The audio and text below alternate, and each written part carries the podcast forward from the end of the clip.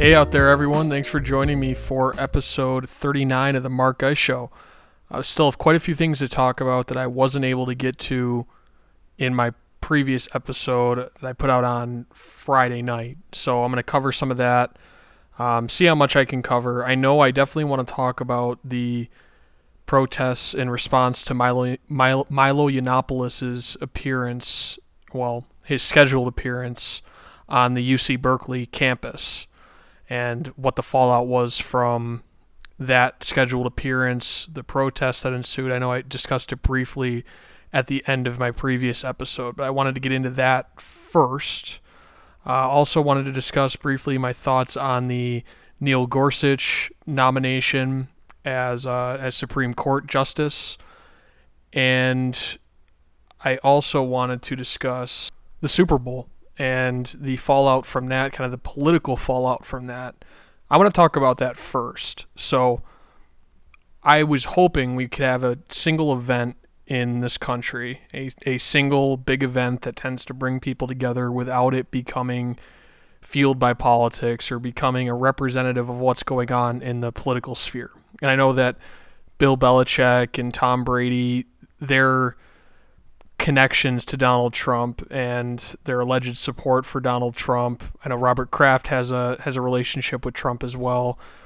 I knew that politics would be talked about at least to an extent, but it's incredible what this game became. You know, Atlanta became a symbol of the downtrodden minorities that are just being uh, being pummeled by the white majority, and then Brady and Belichick and Kraft and the Patriots are this symbol of white supremacy in these people's minds who everything that they do, they have to frame in racial terms. And that's what this became. You know, Shaun King kind of started to push this narrative. I guess he's a Falcons fan. There was a picture he posted of, of him and his family in Falcons gear. So he is a Falcons fan. It, it it looks like at least. I don't think he went out and bought all that just for this game, just to frame things that way. And though he's from Kentucky, he attended Morehouse College in Atlanta, so it makes sense that that he would be a Falcons fan. But he was even pushing this agenda that the Falcons represented the black struggle or the minority struggle, and the Patriots were this opposing force. Now, I want to make this clear that I absolutely despise the New England Patriots. I'm from Buffalo. I'm a big Buffalo Bills fan. Pretty much my entire life, I've been watching the Patriots destroy the Bills year after year. Now, the Bills did shut them out this year during Brady's four year or uh, four game suspension, but the history throughout pretty much my entire lifetime has been of the Bills getting destroyed by them. So they are my least favorite team in the NFL. Tom Brady is my least favorite player in the NFL. Bill Belichick is my least favorite coach or executive, you know, whatever front office coaching person in the NFL. So I am not a defender of the Patriots by any means, but I came into the Super Bowl hoping for a good game. We got a great game.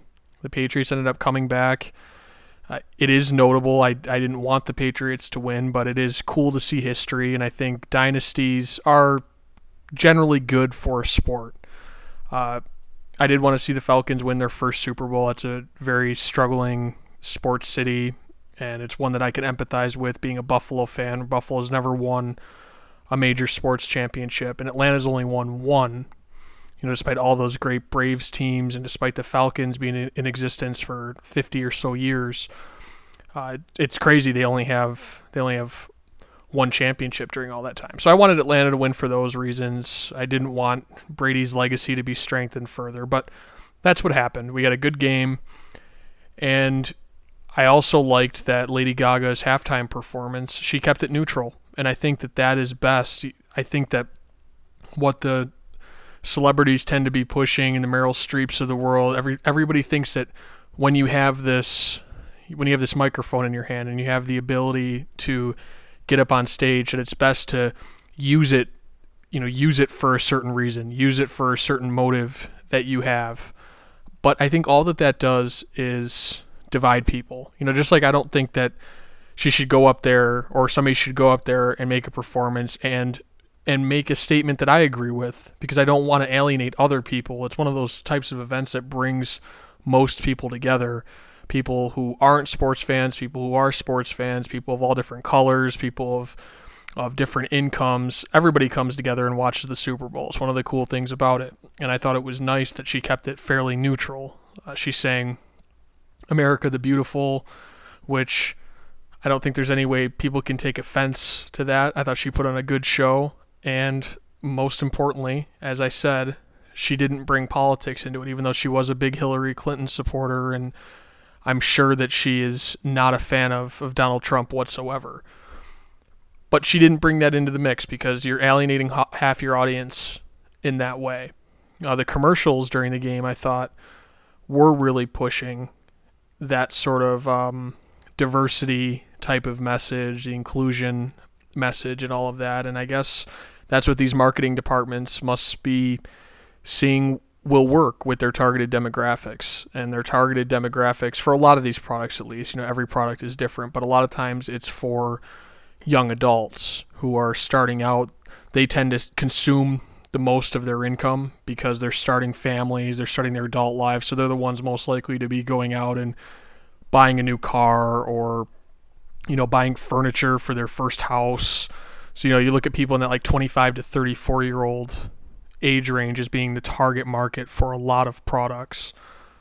So, that's what these marketing departments must have been seeing that this is the message that we want to push. This is what resonates with a whole lot of, of people in that age range. I did think it was pretty, I don't know if I want to say over the top, but it was very clear that that's the message that was being pushed. And a lot of people took offense to it, but let's let the marketplace sort that out. Obviously, they know more than we do as a, as a casual observer sitting on the couch watching what's going to work. And if that message really does alienate a whole lot of people, then those companies are going to suffer. They, they will have made a miscalculation as to the type of brand imaging that they want to give off to the world. Um, but what really surprised me the most was this this sort of analysis afterwards that this was white supremacy prevailing over um, over minorities. You know that that Atlanta represented blacks and minorities, and and the Patriots represented the white majority. And this couldn't be any further from the truth. I mean, you look at the two cities. Yes, Atlanta. Without me looking at the numbers, Atlanta definitely has a higher percentage of of blacks in its population than Boston does. But Boston has a large minority population as well. And all NFL teams are made up of a majority of black players. So I think it's very difficult to have any sort of team in this day and age that's a representative of white supremacy. There are lots of black players on that Patriots team that played a major role in them getting there that are big stars. James White, who, if Brady hadn't put on a put on a Super Bowl record performance, would have been Super Bowl MVP. He's black. You know, a lot of the big time playmakers in that game were, were black. Marcus Cannon for the Patriots had a tremendous game neutralizing Vic Beasley. He's black. Um, I mean, you can go player after player after player. So to have to frame everything in this way, I kind of feel bad for these people. How miserable miserable it must be every single day of their lives, they're looking for a reason to oppose something on the basis of race or white supremacy or you know, a lot of these people believe in the, the patriarchy being this oppressive force as well. And I, I just feel bad for these people that that honestly do think that way. I quoted somebody on my Twitter. I'm I've got to pull it up. Uh, what she what she said and just looking through her timeline. And this is a, a verified person uh, she's a journalist, a quote unquote journalist. But she said, and I'm pulling it up, I didn't have this prepared. Oh, she blocked me. Oh, no, I guess uh, she just deleted the tweets. But she had said basically that Boston is a racist ass city. She said that, and that uh, the Patriots are a symbol of, of white supremacy, that Tom Brady and Bill Belichick are symbols of, of white supremacy. So that was the first tweet I saw pushing that. Then I went further down the rabbit hole, and there are a lot out there. If you search Patriots white supremacy, you can see for yourself. I don't really want to dignify all of those with being with being read on my podcast. But this is just insane. She ended up saying later if if any of the black players decide to go to the White House that they aren't quote real ones, which it's incredible to me the the type of mentality that thinks you have to force people that look like you or people that fit a certain category to think in these very narrow terms. And if they don't think within those very narrow terms then they're not a real quote you know this group. They're not a, a, they're not a real black person in this case. Or you know you're not a real man if you don't believe this very narrow uh, list of things you can you can say with any category but I thought that was horrible as well even if you don't even if you hate Trump and you hate the political direction of this country I can understand wanting to go to the White House just for a the experience because what are the chances of you winning another Super Bowl? Again, the shelf life of players in the NFL is so small, and you don't know. A lot of these guys could be going to different teams next year, or they could tear an ACL next year and never get the chance to play again. Uh, so to have a once in a lifetime type of opportunity like that, I think you would want to jump on it regardless of what person was in the White uh, was in the White House or what political party was in power. And also to go with your teammates, it'd be a great time probably to to spend one last time with that entire team unified because there's so much turnover every year in the NFL. And you know that players will be departing as free agents. Super Bowl teams oftentimes get dismantled because now the players are that much valuable or that much more valuable after a long playoff run like that. Teams will pay a premium on the free agent market for them. So it could be the last time for you to go and experience an event like that with your entire team in you know in one unified uh, you know one unified event. So her timeline was was particularly odious. So I think that's all that's about all I have to say about the Super Bowl and and what happened and all the commentary, all of the fantastic, insightful commentary that we got from these types of people. By the way, her Twitter account is twitter.com slash Kara, which is K A R A R Brown. So Kara R. Brown. So if you want to check out some of the things that she said, she deleted both of those tweets that I referenced. So those won't be up there for you to see anymore. But there are plenty more out there. If you want to really go down the rabbit hole, you can search Patriots white supremacy and I I'm always looking for any reason to bash the Patriots. Trust me. So the fact that me and people like me are not jumping on board with this uh, should go to show you that it has absolutely no validity whatsoever. Uh, so next, I wanted to talk about the Milo Yiannopoulos protests at Berkeley and the response of, of people on the left and the right and, and Milo's response and the whole fallout from what happened there. So I'm a few days late on this. I wanted to talk about it in my prior episode, but I wasn't able to just because I was already above kind of the time threshold that I want to be at. I want to typically be in that 30 to 45 minute range, and I believe I got up to about 50 minutes or so, maybe slightly under 50 minutes in episode 38. But this is an important topic, and Milo is a pivotal figure right now, which is shocking. And I say it's shocking because of the figure that he is. So he's been embraced by a certain segment of the right, and I think his his reach has grown, and it's grown to the point where a lot of people that I think don't agree with him are listening to him because he represents difference and diversity in thought, and I think people that actually do want to think differently about the world and don't want to just live in an echo chamber need voices like that to challenge the things that they believe. And maybe they'll change their mind on certain things. Maybe it'll just reinforce their positions that much more. But I think a lot of the people on the left that are starting to see what these types of movements are doing, you know, what these types of authoritarian movements trying to restrict what people can say and shouting people down and using violence to silence people that they disagree with. I think a lot of people on the left are realizing that this cannot be the future of our movement. This cannot be the future of of the left and of the Democratic Party by proxy. We cannot embrace this and we cannot allow this to continue otherwise we're going to cannibalize ourselves. And I think that more and more people are waking up to that. You see people like Dave Rubin, I think, is a great example of a self proclaimed liberal who is completely against this regressive left. And he's somebody who probably doesn't agree with Milo on a whole lot of things, but is somebody that's willing to talk to him and, and entertain his opinions at the very least and think about them and be exposed to them.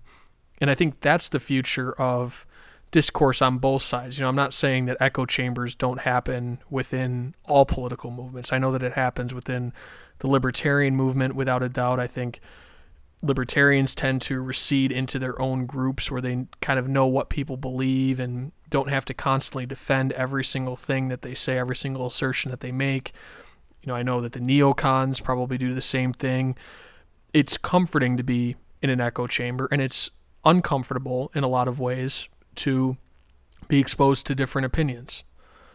And I think what Milo represents is is something that's very difficult to pigeonhole into stereotype because he is a gay British Jew. That's always how he how he promotes himself.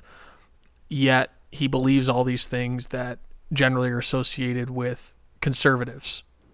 And I don't really see any sort of evidence whatsoever for people trying to frame him as being a white supremacist. This is such a term that's this is a term that's thrown around everywhere now and once again, we talk about this with so many different words. We talk about it with the words racism or bigotry.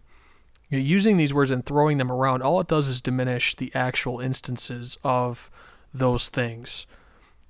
You know, does he does he believe what the progressives believe? Does he believe in the in the wage gap?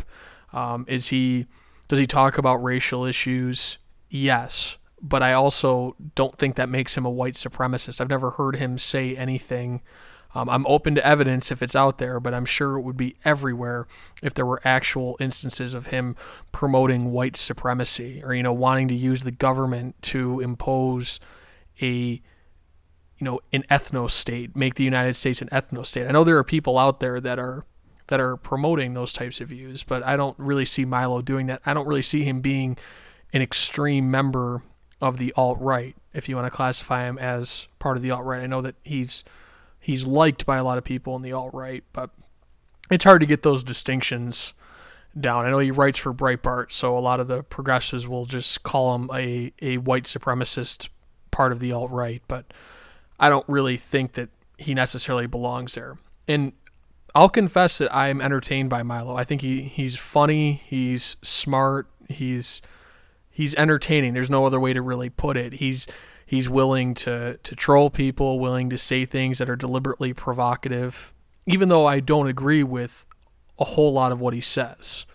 You know, it's like listening to somebody like Michael Savage. To me, I probably agree with I agree with Milo a lot more than I agree with Michael Savage, but I like listening to his show sometimes just because he's entertaining and he's funny and his reactions to callers are priceless just trying to draw parallels there where you can expose yourself to things that you don't really agree with and you don't have to think exactly the same way as the people whose opinions you expose yourself to but i think it can help you to strengthen your own opinions but this regressive left and this antifa movement these people do not believe in exposing themselves to differing opinions. They believe and a lot of this has to do with with what they're being force fed in colleges and being force fed by a lot of the media trying to mirror Trump with Hitler. And they're trying to make the case and it makes sense. If you actually do think that Donald Trump is Hitler then it makes sense to use violence against Donald Trump and his supporters and the people that have enabled him to come to power because you need to stop this unspeakable evil that is the next Adolf Hitler.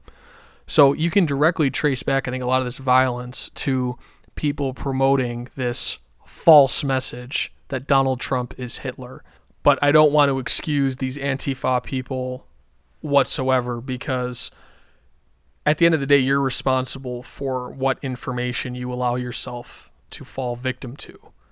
And you are responsible for your own actions. If you're taken in by lies that try to imply that that Donald Trump is out to eradicate the eradicate the, the the Muslims and the gays and whatever other groups you want to say, uh, minority groups from the United States, you're responsible for believing the BS that people have fed you. You're responsible for if you use violence to try to counteract those people, you're responsible for the violence that you have committed. But Milo goes to these campuses, and it's happened throughout this entire speaking tour. He's been doing it for, I, I want to say, at least six months. It's for a lot of 2016 and now early into 2017, where he's gone to campuses and faced these huge security issues everywhere that he's gone. And campuses all over the country, really, no matter where you go now, whether you're in the Midwest or, or you're on the coasts, campuses are overwhelmingly liberal and there are there's this huge social justice warrior faction on virtually every college campus and they're just waiting to try to shout down a, a potential speaker try to shout down somebody that comes. And in these campuses these oftentimes as college republican groups they raise a lot of money to bring milo to their campuses. And i feel like it's such a slap in the face to these student groups that have worked hard to bring a provocative speaker who they know is going to bring out a lot of interest and spark discussion and get the name of the club out there that they want to go and shout down and ruin these types of events. And i'm completely for going and having a conversation and, and milo always says that he is as well. He's open to taking questions and debating with people that may disagree with him but this is not debate what these groups are doing and what they've been doing throughout most of most of this uh, speaking tour. Rutgers, there's a very similar type of situation. The event did go on, but uh, people got up on stage, security didn't do anything, and they completely hijacked his event. That was the big highlight, I think, of his speaking tour thus far up until this happened. And when this happened, the event wasn't even able to happen.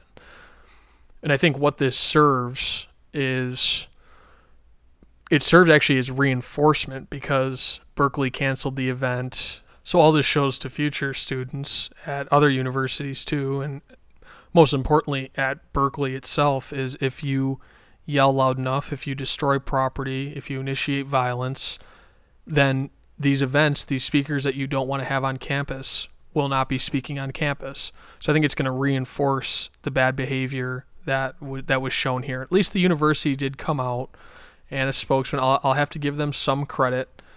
Uh, university spokesman Dan Mogulof came out and said, quote, UC Berkeley condemns in the strongest possible terms the actions of individuals who invaded the campus, infiltrated a crowd of peaceful students, and used violent tactics to close down the event. We deeply regret that the violence unleashed by this group undermined the First Amendment rights of the speaker, as well as those who came to lawfully assemble and protest his presence. End quote.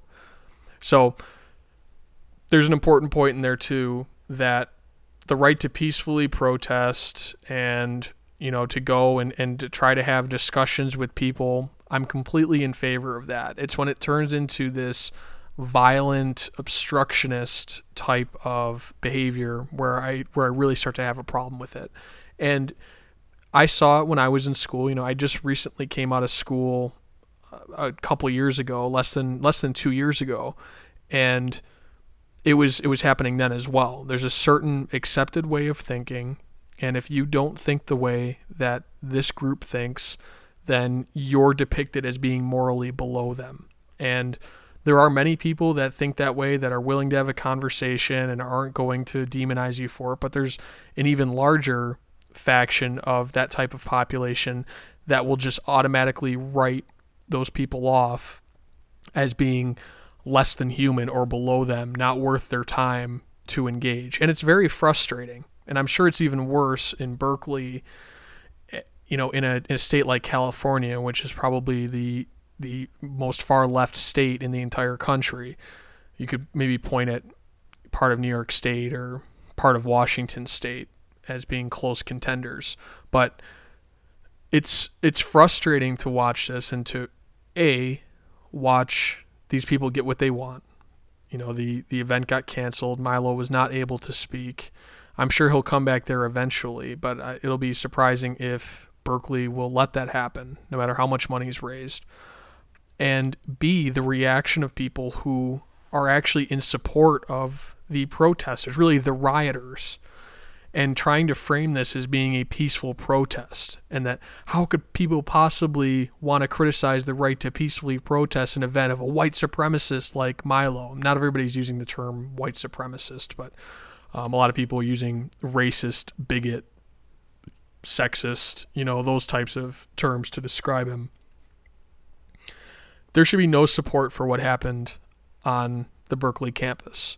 None whatsoever there's no excuse for using violence to stop somebody from speaking.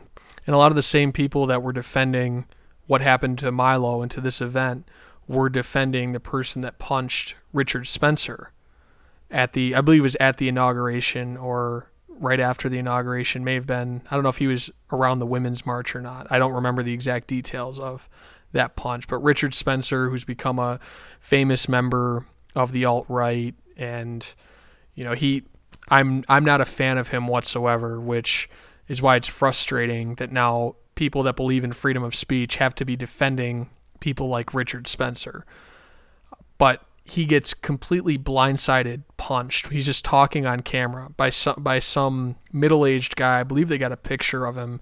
I don't know if he ever was was caught or not, but blindside punched by a guy very hard too. I mean, it was a he he, he landed the punch pretty well. It was good on Spencer to not fall. I'm shocked. Somebody running at you full speed and blindside punching you for you to not take that person to the ground. That's pretty embarrassing for the person that threw the punch. But a lot of people were defending the punch as saying, well, when, when a Nazi's in your presence, don't you have the right to punch him? A, I don't think that Richard Spencer's a Nazi. And he was even saying in that interview that yeah, the neo Nazis don't really like me. I think he's probably not extreme enough for the neo Nazis. Um, he's more of a white nationalist type, and I know that there there are there are weird schisms between the groups, and I'm not completely familiar with with where exactly to draw that line, but he was just there talking peacefully. He was not assaulting anybody. He was talking to people that disagreed with him, but it was not violent whatsoever. He's not there to initiate violence. And for somebody to initiate violence against him, it makes you the criminal. And all it does is retrench the people that believe in what Richard Spencer believes that they're fighting the good fight. That what they're saying is is so true that people are resorting to violence to try to silence them. That that's all that's happening. And that's what's happening with Milo as well. That it's validating everything that Milo says it's getting his name out there in ways that it never has before. His book sales, so his book comes out in the middle of March, I believe. It's called Dangerous. It's kind of a semi autobiography. Pre orders for it went up 13,000%, so 130 times overnight. And this will get his message out there in ways that nothing else could have, that Breitbart never possibly could have could have gotten his name out there and his message out there. So it's completely counterproductive. If you really do want to fight against what Milo Yiannopoulos has to say, work on your arguments and go there and beat him in debates. Go there and question him. I'm sure there are ways to to defeat him in debates. If you can send your best debaters out there, attack his positions. That's what those are the conversations we should be having. Those are the conversations I like to have that really do reinforce my way of thinking or make me think differently. It's having discussions with people I both agree with and disagree with. But that's not what this regressive left wants to do. They want everybody to think the way that they do, and they want to use government force to force people to to talk that way or to hold the views that they think. And if you don't hold the views that they do, then too bad. They're going to use the force of the majority to impose them on you. They're not going to try to convince you it's their way or the highway. And it's extremely frustrating, I think, to, to libertarians to watch that. And that's why you've had this weird coalition now where you have people from the left who are disaffected by what's happening with this movement and by the acquiescence of a lot of people in that movement. You know, the same people that are saying, oh, well, good on Berkeley for carrying on the tradition of protest and are defending the Richard Spencer punch. The people doing all of those types of things, I think people on the left are starting to realize this is crazy. I cannot align myself with these people. So I need to find people that are sane. So you've got those people, then you've got the you know, you've got the the Breitbart camp, the Milo Yiannopoulos camp, and the alt right even all of these these groups that wildly differ on on what we want to do in terms of governance and in terms of immigration, in terms of economic policy, and all of that are coming together to fight this common enemy, which is the regressive left. This group that's just shouting down people that they disagree with. Because free speech is extremely important. And once you lose the ability to be able to go and to speak your mind in a public venue where people want to hear you speak, once you lose the ability to do that, you lose a lot of the ability to to fight the common enemies that we all face. You know, you lose the ability to be able to take on your oppressors. And my idea of oppressors may be very different from your oppressors, but taking free speech away hurts both of us in that way because it takes our ability away to voice our displeasure with those oppressors that we that we think are oppressing us. So anybody I think that is in favor of freedom and free speech on any level needs to needs to come out strongly against what happened at UC Berkeley and needs to support Milo Yiannopoulos' right to speak and actually listen to what he says. If you completely disagree with him, which many people will, then attack his positions. Go to his events and ask some good questions. Make him support what he's saying. You can maybe even get in a back and forth with him. Take a group of people and don't antagonize his supporters or anything. Don't get into fights. Don't do any of this type of stuff. But go there and ask a series of questions that really hit him hard. That's how to fight Milo. Not by shouting him down, because all it's doing is driving more people his way. It's making that coalition against the regressive left that much stronger. And even people that agree completely with the regressive left on everything except these kind of free speech issues, you should not be with them because all that they are doing is counterproductive to what you would like to achieve in all other spheres. So even if even if you're somebody that completely agrees with the Antifa movement on let's say universal health care and uh, what government should be doing on on what the right role for government is in our lives. If you agree with them on everything else, but they are the ones that are trying to silence people with different views, you should still dissociate yourselves from them because all they're going to do is detract from your message. And the weaker that they get, the less power that they have, the less numerical power in terms of, you know, people power on their side, the more difficult it's going to be for them to actually achieve their ends of stopping these types of events and and silencing people. So on to my third and probably final topic of this podcast. I wanted to discuss Donald Trump's decision to nominate Neil Gorsuch as the next Supreme Court justice. So Gorsuch, I you know I'd read articles leading up to this about who the possible candidates were, and Gorsuch was a fairly popular name. He's he's a pretty young guy. He's I believe 49 years old, and he's had a pretty quick ascent up through the courts. Uh, and he was somebody that intrigued me throughout the whole process because I think he's a pretty good replacement for Scalia in terms of generally having an originalist interpretation of the Constitution. And I wanted to talk about a couple instances where I think he aligns pretty well with how libertarians, probably the people that generally are more likely to listen to this show, would like to see the law interpreted.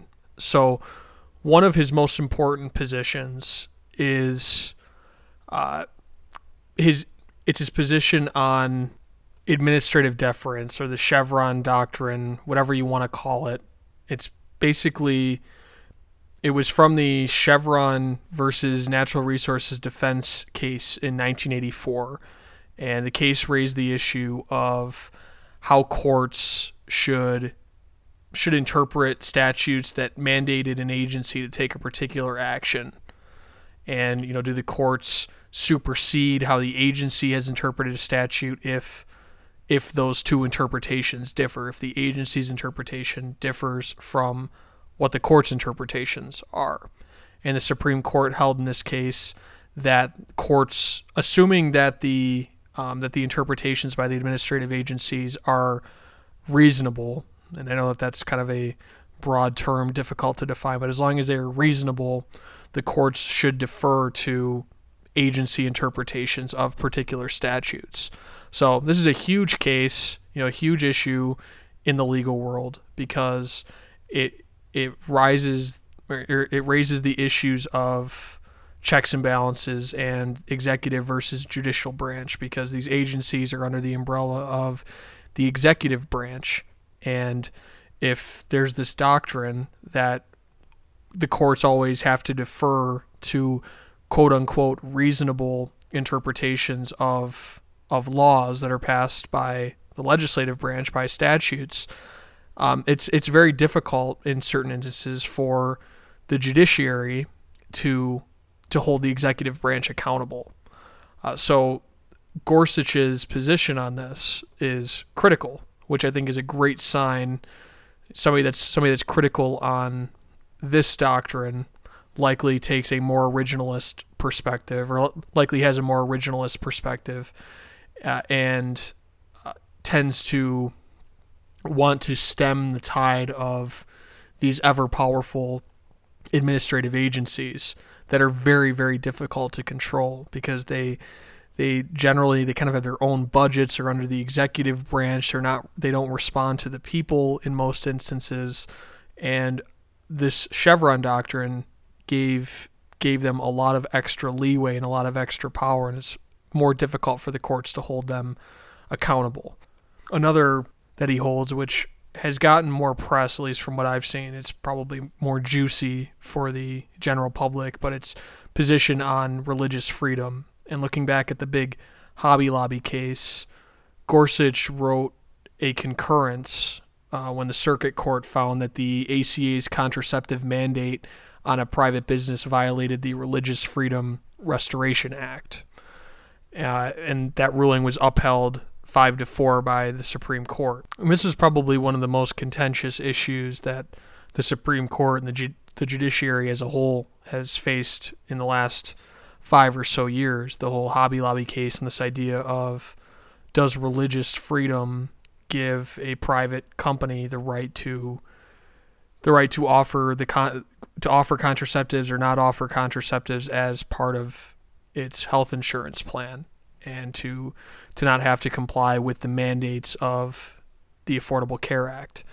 And of course, m- my position on this ultimately is that the Affordable Care Act itself is unconstitutional. Enforcing these mandates on businesses uh, is, by extension, unconstitutional, and that a private business should have the right to offer its employees any services that it wants. You know, if a business like Hobby Lobby decides not to provide its employees with contraceptives as part of its health insurance plan. And this is something that employees so desperately want and need, then Hobby Lobby is going to be hurt in the marketplace. They're going to have a difficult time attracting labor, attracting people to work there. And people will go work for their competitors who don't have this restriction on their health insurance plans. I think that's the best way to go about things. And that's generally the route that uh, the route that the Supreme Court took, that, that the judiciary took in this case, that Hobby Lobby, due to religious freedom, was allowed to get around these mandates. But I think we should extend that to any beliefs. And the marketplace over time has has been a far superior way to eradicate any sort of discrimination. I don't mean discrimination necessarily just in terms of racial discrimination or sexist discrimination. But if if a business or the leadership of a business holds particular strong views, and then they try to basically impose those views or, or have a business that completely reflects their views themselves and they alienate a certain number of people or as a result say something with, with their health insurance uh, they don't get the services that they would like, the employees, then it's going to be difficult for them to, to pay for labor or to find labor. They're going to have to pay more for that labor than competing businesses that maybe have a have a more flexible approach and an employee by employee approach. And that other company is probably going to outcompete that business that's trying to force its viewpoints down its employees' throats in that way. I mean, that's been far more effective over time than government trying to come in and force these one size fits all type of mandates like what happened with Obamacare, like what happened with this this contraceptive mandate. Uh, so I like his position on this as well on the Hobby Lobby case. I'm I'm not religious, and it doesn't uh, impact me one way or another, religious freedom. But I do believe that fundamentally, if you look back at the history of the United States and, and what we were founded on, people were intended to have far more religious freedom than I think is currently being interpreted. And if you look at when the Constitution was ratified, several states actually had had state sanctioned religions, you know, had state religions. Like if you think of England having the Church of England, that's what these states had, what many states had. Connecticut was congregational, had that as a state religion until 1818. Uh, you look at Virginia, uh, the Church of England was was in force until 1786, so right up until the Constitution was established. Georgia had the Church of England itself as its state religion. It was disestablished in 1789, so a few years after, a couple years after the Constitution was ratified. But if the Constitution actually intended for all governments, so state governments, local governments, for there to be no role to be played anywhere of the government in religious life, I don't think the Constitution would have been ratified. And if, if the First Amendment really meant what these fanatical separation of church and state people believe, then you know all those all those state churches would have had to be disestablished prior to the Constitution being ratified. Now, I'm not in favor of the government sanctioning religion whatsoever. You know, I don't want to live in a community that that is that way. Uh, I don't want my my state or local government forcing particular religions down my throat. But I also don't think that it's the federal government's place. I don't think they have the authority to stop that from happening. And if a local government wants to have Christmas in the public square or wants to have a particular holiday in the public square or religious ceremonies in the public square, then that's up to those areas to decide themselves. And I've come full circle on this this issue. I used to be a fanatical separation of church and state person, but looking back at the actual history and, and learning more about it, all that the First Amendment says is that the federal government shall make no law establishing basically establishing religion. That's that's what the text of the First Amendment says. And there should be no religious tests for offices of the United States of America, but it doesn't say anything about state and local governments and what should be happening there. And I completely agree there should be separation of church and state at the federal level, but there should not be you know there should not be the federal government stepping into state and local governments and getting themselves involved in these public square type of issues and these war on these wars on Christmas. Now this particular issue doesn't really impact me because as, as I said I'm not religious myself, but I do think this is emblematic of a bigger issue of the federal government overrunning state and local governments. And I think that as long as you have the ability of the federal government to come in and to and to stop states and local governments from doing things that the federal government interprets as being in favor of one particular religion or another, this then the states themselves don't have true religious freedom. And I think that that's important too. And if I look back at actually what the intent was of the Constitution, it was not for that to happen. It was for the federal government itself to be separate from establishing religion or making any rules that endorsed or didn't endorse religion or whatever. But that that, that does not extend to the states themselves. The states can govern themselves in this way, and the people ultimately will decide what's the best way they want to be governed. What's that ideal balance between religion and lack of religion. And people will move with their feet and and people ultimately will decide what are the best societies. And, and you may have certain areas where religion isn't even seen. There are certain parts of the country that are very irreligious, but there are certain parts of the country that are very religious, and maybe the public the public square could be completely devoted to religion in particular co- towns because that's the way that people want to live. That's the that's the way that they would like to do things. And who am I to come in with the federal government at my back and try to impose a particular way of worshiping or a particular way of doing things in these small communities or in these communities all over the country because it's such a diverse country. It's another kind of another kind of thorn in the side of centralization and how it's so difficult to make everybody try to follow the exact same rules imposed by the federal government and I think religion is no different from those things. So it's it's nice that Gorsuch believes that that he sided with the Hobby Lobby side in that case, the side of religious freedom in that case.